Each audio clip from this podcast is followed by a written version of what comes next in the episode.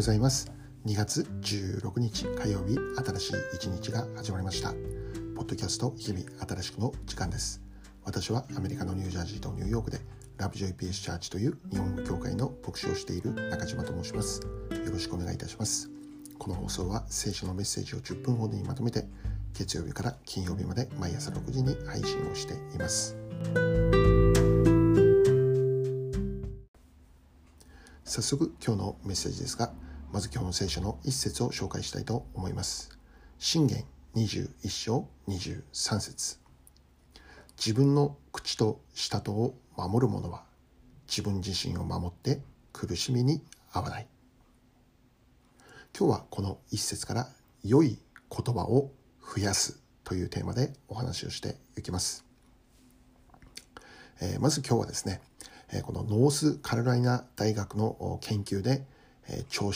査された内容についてシェアしたいと思います。どういう調査であったかというと、職場で話される会話のポジティブな言葉とネガティブな言葉の割合についてであります。その比率が3対1で、ポジティブな言葉が多く語られているチームはビジネスにおいて極めて高い利益を上げて、チームメンバーの評価も高いものであったということであったんです。一方でポジティブの比率が3対1を下回ってしまったチームは、会社への愛着も低くて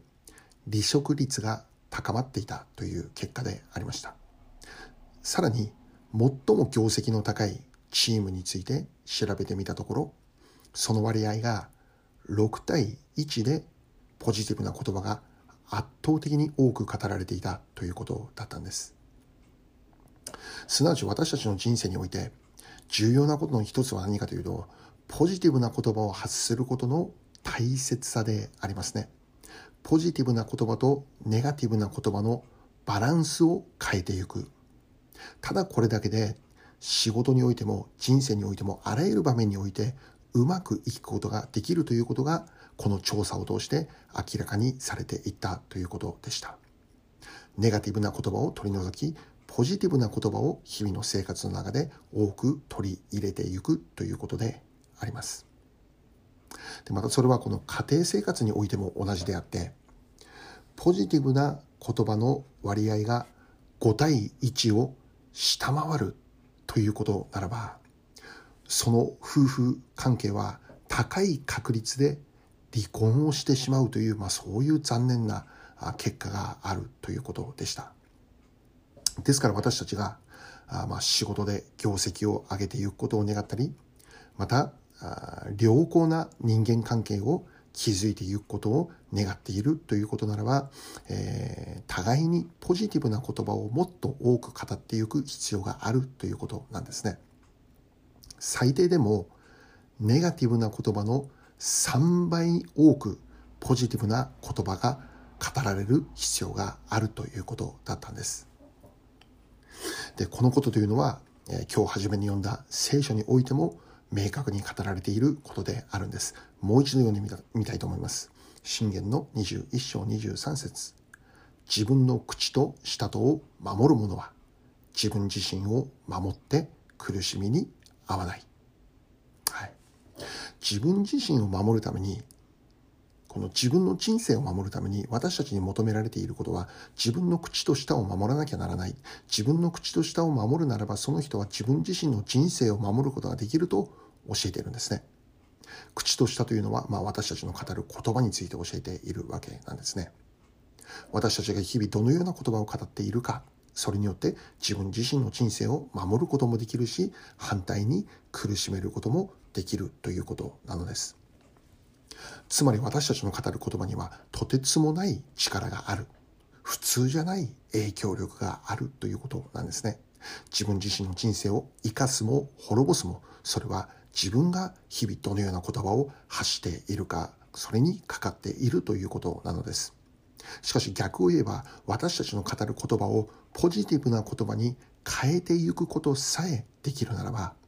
私たちの人生は圧倒的に豊かな人生となっていくことができるということなんですね。で、まあ、ここで言う豊かというのはお金持ちになれるとかそういうことではなくて、心が豊かにされていくということですよね。しかし同時にこの心が豊かにされるということならば、その結果として経済的な部分も健康的な部分も豊かにされていくということが起こってくるようになるでしょう。今日私たちは考えてみることです。日々どのような言葉を発していただろうかって、その言葉がポジティブなものであっただろうか、ネガティブなものではなかっただろうか。確かに聖書を見れば、私たちの心に元気をくれて、勇気をくれて、希望をくれるという、そのような言葉で溢れているんですよね。まあ、その代表的な言葉を言えば、聖書はこう言うんです。あなた方は世界の光だって。聖書は私たちに、あなた方は世界の光なんだよと語っているんですね。そんな大げさなと思いますね。世界の光どころか、自分が今置かれている場所、家庭の中においても光となることなんてできていない。それなのに世界の光なんて、そんな大げさな話って思うわけなんです。しかし私たちがどう思うのか、どう考えるのかに関わらずに、聖書では私たちに世界の光だって、そう語ってくれているんですね。あなたの存在が世界を照らす光である。世界に光を与える存在である。そう語ってくださっているんです。またもう一つ言えば、聖書の中でこのように語られている。これは私の愛する子。私はこれを喜ぶ。これは神様の語られた言葉でありますけども、もちろんこれは神様ご自身の独り子であるイエス・キリストに対して語られていることであるんです。しかし同時にこの言葉というのは、本日この放送をお聞きの皆様にも語られている言葉であるということです。あなたは神様にとって愛する子であり、神様はあなたの存在を大変喜んでいるということなんですね。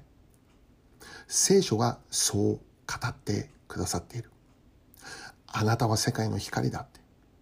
あなたは神様によってこよなく愛されている子供であり、またあなたの存在そのものが神様にとっての喜びなんだって。聖書が私たちにそのように語ってくれている。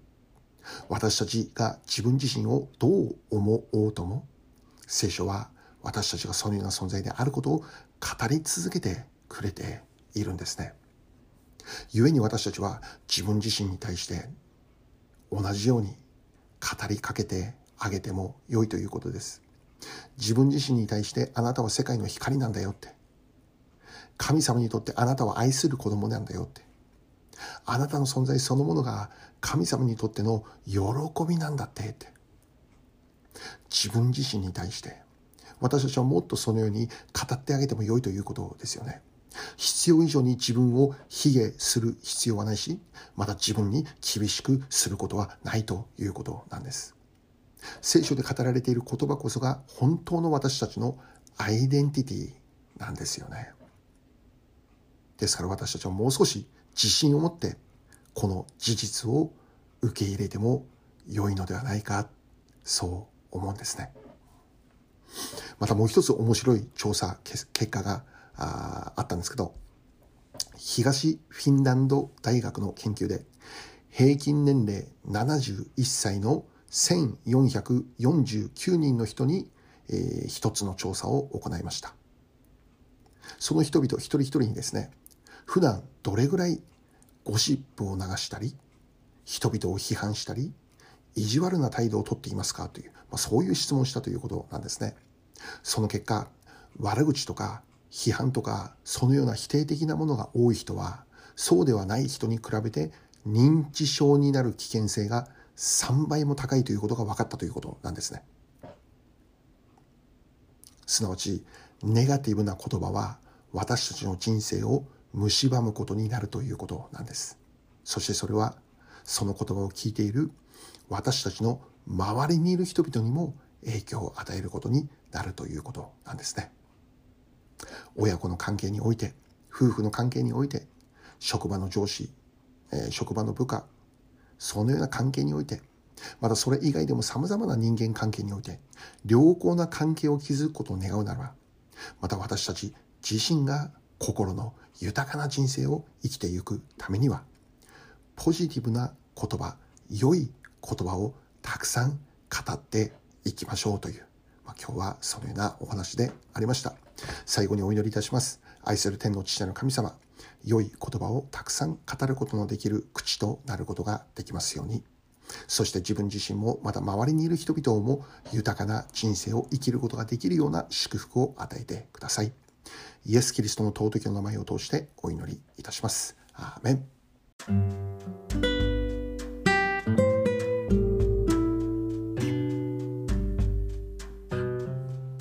今日はここまでになります。良い一日をお過ごしください。ではまた明日。